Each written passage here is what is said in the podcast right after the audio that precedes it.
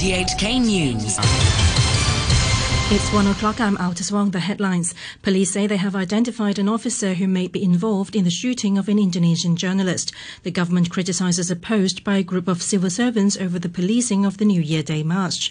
And a top Iran commander is killed in a U.S. airstrike. Police have told the High Court they've identified an officer who fired a rubber bullet on the day when an Indonesian journalist was hit in the eye by a projectile while covering protests in September. Damon Pang reports. The revelation was made at a hearing where journalist Veby Indah was asking the court to order police to name the officer concerned.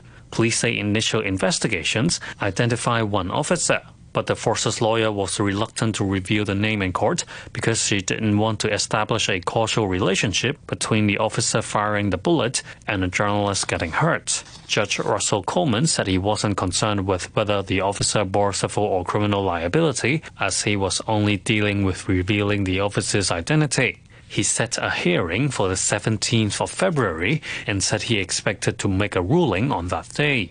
Ms. Indah says she's grateful the judge realizes the urgency of her case. The Department of Justice try to pursue a longer time limit, but if we agree with that, it means I will lose my constitutional right to be able to do any private prosecution against the officer who shot me in the eye. So I'm very happy that the judge understand the urgency of my case and set an earlier time limit in 17 February. I hope justice will prevail in Hong Kong. The journalist has to file a private prosecution by late March, six months after the incident. Pro establishment legislator and barrister Priscilla Leung is calling for extra resources to better protect judges who have to deal with protest related cases. On New Year's Day, one judge was denounced and had her name spray painted on the wall of the High Court. Ms. Leung says extra security or bodyguards should be assigned to judges and court buildings. They want to destroy the rule of law and we cannot allow them to happen. That's why we need to offer extra personal security and protection to all the judges who might need to adjudicate and handle the cases in relation to this riot. The government says a social media post by a civil service staff union that criticized police for cutting short the New Year's Day pro-democracy march is totally unacceptable. The government expressed deep concern and regret over the remarks made by the union for new civil servants, stressing that public servants shouldn't criticize government policy or enforcement operations by individual departments. It said it would investigate if there had been any violation of the civil service code. Police said they cut short the march because it had been hijacked by rioters on the protest route. Education Secretary Kevin Yeung says school principals could be fired if they do not cooperate with his bureau's investiga- investigation over complaints against teachers. Mr. Yeung says schools must provide a reason if they do not look into such complaints. What we are asking is asking the principal, who is the head of the school, to carry out a thorough investigation on the complaint and let, let us have the report. This is, of course, one of the duty of the principal is to manage his or her team, and that include ensuring that his or her team is professionally compatible. The minister said two government school teachers have been transferred to work in the Education Bureau as they are under investigation. A lawyer says police seem to have changed tactics in dealing with anti-government protests. Daniel Wong has been volunteering his services to arrested protesters since June. He says the mass arrests on New Year's Day in Causeway Bay for illegal assembly and the freezing of Spark Alliance funds, which were used to help arrested protesters, will have a big deterrent effect. That will make the protester more difficult to continue their activity since there are mass arrests in the past several days. Many people has been arrested. Definitely that will create a very big deterrent effect to those protesters. The Pentagon says the commander of the elite Quds force of the Iranian Revolutionary Guard, Qasem Soleimani, has been killed in a U.S. airstrike on Baghdad airport in Iraq. The statement said the general was actively developing plans to attack Americans in Iraq and throughout the region. It said this strike was aimed at deterring future Iranian attacks. President Trump also tweeted a large U.S. flag. Here's the BBC's Alyssa Urchin. Tensions have been at boiling point in Iraq even before this latest attack. An Iranian-backed Iraqi militia blamed the strike on the United States. It said a car carrying Qasem Soleimani and one of its own leaders was targeted, but Washington has not yet confirmed its involvement. US officials told Reuters news agency that American forces had hit two high profile targets. The strike came hours after the US Defense Secretary said Washington might have to carry out preemptive action to protect American lives in the Middle East. The Australian Navy is beginning the evacuation of more than 800 people from Mallacoota in Victoria, a town almost encircled by wildfires. It's part of the authorities' attempts to get as many people as possible to safety before a forecast rise in temperatures. The spokeswoman for the New South Wales Rural Fire Service, Angela Burford, explained why they were evacuating. So our Premier here in New South Wales has declared a state of emergency. That's the third that has been declared this fire season already.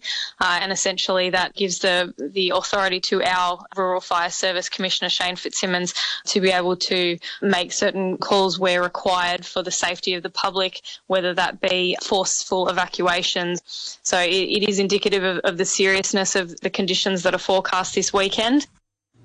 Taiwan has grounded its fleet of Black Hawk helicopters after a crash killed the island's top military officer and eight other people. The official Central News Agency said all 52 choppers of the model have ceased flight operations while they are inspected for any problems with their structural software, radar, and other systems. Memorial services were being held for those killed, and all three candidates in the presidential election next week suspended their campaigns to observe a period of mourning.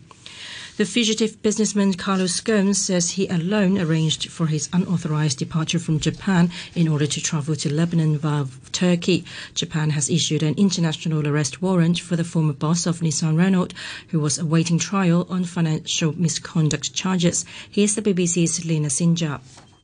Carlos Ghosn is a man in demand. He remains out of sight, but in his first public comment since his flight from Japan, he has sought to squash speculation that his family helped him leave the country. Such reports, he said, were false. Just days after the initial reports of his dramatic escape from Japan, where he was under strict surveillance, more details have emerged of how he reached Beirut and who may have helped him. His flight has led to multiple investigations, the latest in Turkey, where the authorities say he stopped briefly en route to the Lebanese capital. The Trump administration has announced it'll ban a number of popular e-cigarette flavors, including fruit and mint, to curb rising teenage use of vaping products. But menthol and tobacco flavors and large refillable vaping devices will be exempt. The U.S. Food and Drug Administration said companies that don't stop selling the banned products within 30 days of the announcement will face punishment. Its director for the food and tobacco products is Mitch Zeller. On the one hand, we need to take steps to protect kids from these epidemic level uses of e-cigarettes. On the other hand, we have to balance that with still providing some access to e-cigarettes for adults. Julian Castro, who served as a cabinet member in the Obama administration, has suspended his campaign for this year's Democratic presidential nomination. Mr. Castro made the announcement on Twitter and thanked his supporters.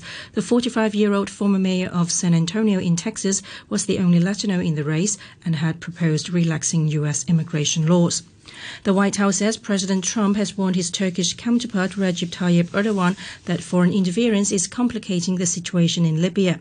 It comes after Turkey's parliament approved a bill allowing the deployment of military forces to intervene in Libya's civil war. The move is designed to support the UN-backed government in Tripoli against the warlord Khalifa Haftar, whose forces have been trying to capture the capital. Here's the BBC's Rena J. Ward. Turkey, Egypt, Russia, and the UAE have been clandestinely involved in Libya's conflict over the years, with each siding with Libya's rival armed groups and governments. The latest vote in Ankara, which Turkey says is to safeguard its economic and regional interests there, came during an emergency session of parliament called by President Erdogan following a deal signed with Tripoli's government to strengthen military, security, and maritime cooperation. The size and scope of Turkey's future military involvement is not entirely clear. Greece, Israel, and Cyprus have signed a deal to build an undersea pipeline to carry natural gas from the Mediterranean into Europe. The EastMed pipeline will cost up to 7 billion US dollars and is expected to be completed by 2025. The Israeli Prime Minister Benjamin Netanyahu said the deal benefited all those involved. What we're doing now is upgrading our partnership to higher levels to supply energy to Europe uh, and to uh, intensify our own um, our own common interests. Turkey has criticized the planned pipeline, saying it's unnecessary because of an existing one that runs through its territory. Financial and business news oil prices have soared more than 4% following claims that the US had killed a top Iranian general. Brent crude surged more than 4% to 69 US dollar and 16 cents a barrel, the highest since September.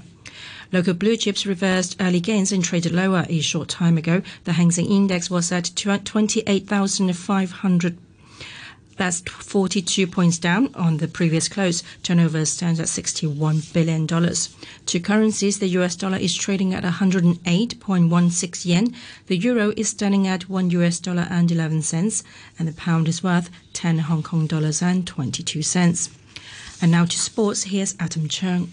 Liverpool have made a successful start to the new year and gone 12 months without defeat in the English Premier League. They brushed aside Sheffield United 2-0 to re-establish their 13-point advantage. The BBC's John Murray has more from Anfield. So it's a winning start to 2020 for the Premier League leaders. They restore their 13 point lead at the top of the table over Leicester. Still got a game in hand, remember. And it was a bit of a stroll, in all honesty. An early opening goal for Liverpool in the fourth minute after Baldock's stumble let in Robertson down the left hand side, the centre for Mo Salah to finish smartly on the edge of the six yard box. And the second goal coming just past the hour after a lovely ball to release Mane into the Sheffield United half from Andy Robertson. Mane took it on, found Salah on the edge of the area. Salah's return pass through the middle for the on-running Mane was blocked initially by Dean Henderson, but the ball ran free and Mane was able to plant it into the roof of the net from just a couple of yards out. Australia's top tennis players are raising money to support those affected by the widespread bushfires in the country. The Canberra ATP tournament became the latest sporting event to be relocated due to poor air quality from the burning. The BBC's Joe Parsons reports. Tennis officials have decided to relocate next week's ATP event in Canberra to Bendigo in Victoria because of the toxic smoke from the bushfires in the Australian capital. Meanwhile, the Australian player Nick Kyrgios has pledged to donate 140 US dollars for every ace he hits between now and the conclusion of this month's Australian Open in Melbourne to help victims of the bushfires. His fellow Australians Alex de Minaur and John Millman have made similar pledges. Tennis Australia has also announced that fundraisers will be held at the inaugural ATP Cup, which begins today in Sydney, Brisbane, and Perth, and at the Australian Open, which starts on the 20th of this month. The Australia captain Lleyton Hewitt welcomes the move. Know, it's been a pretty tough time for a lot of, you know, the major states of our country. And, you know, especially this time of the year when everything, you know, leading into Christmas and the new year should be a happy time for these families. And a lot of these people are uh, doing it pretty tough out there. So I think all of us feel, you know, like we'd like to help in some way. Um, you know, tennis and especially Tennis Australia, I think in the past have always made an effort to, to try and put things together. And, you know, we've got a massive platform. You know, it's probably the biggest sporting event in Australia, the Australian Open, coming up in a week's time, a couple of weeks' time. So if they can organise something quick enough, uh, I'm sure they'll try and do absolutely everything they can. Novak Djokovic is one of the big names in action on day one of the ATP Cup. The seven-time Australian Open champion will lead Serbia into their opening match against South Africa. And that's your look at sports. That's the sports report by Adam Chung. To end the news, the top stories once again. Police say they have identified an officer who may be involved in the shooting of an Indonesian journalist in September. The government criticizes a post by a group of civil servants over the policing of the New Year's Day march. And a top Iran commander is killed in a US airstrike. And that's the news from RTHK.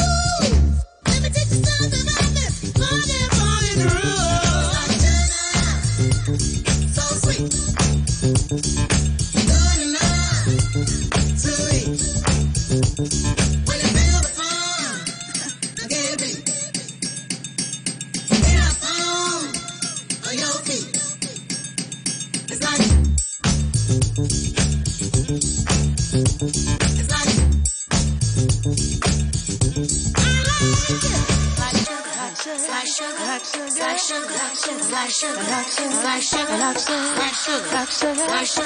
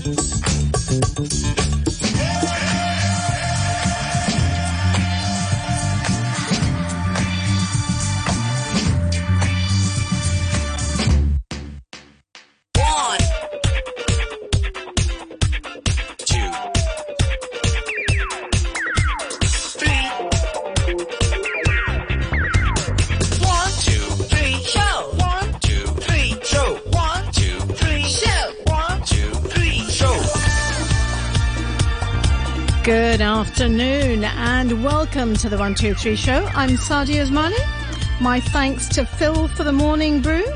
And following on from the show yesterday where I talked about the keto diet and intermittent fasting, my guest in the studio just after 1.30 will be Lynn Rabsaman. And by day, she's a chartered financial analyst out of the boardroom. She's the, she's a keen Thai boxer pianist, ballerina, an ardent supporter of intermittent fasting. Now, do you feel a little bit of competition here? Do you feel a little bit of pressure? Well, don't worry about it, right? Because we're going to be diving into the world of dieting to see what works and what doesn't from a personal point of view. And of course, it's Friday, so I continue my travels in search of the holiday hotspots on the Silk Road. Joining me live on the line from Tashkent after 2.30 will be Kostolbek Orosboyov, otherwise known as Beck from Step Journeys. It's a family travel agency in Uzbekistan, and he's going to give me the lowdown on what to see and experience in this increasingly popular tourist destination. So now, what else can you ask for on a Friday afternoon?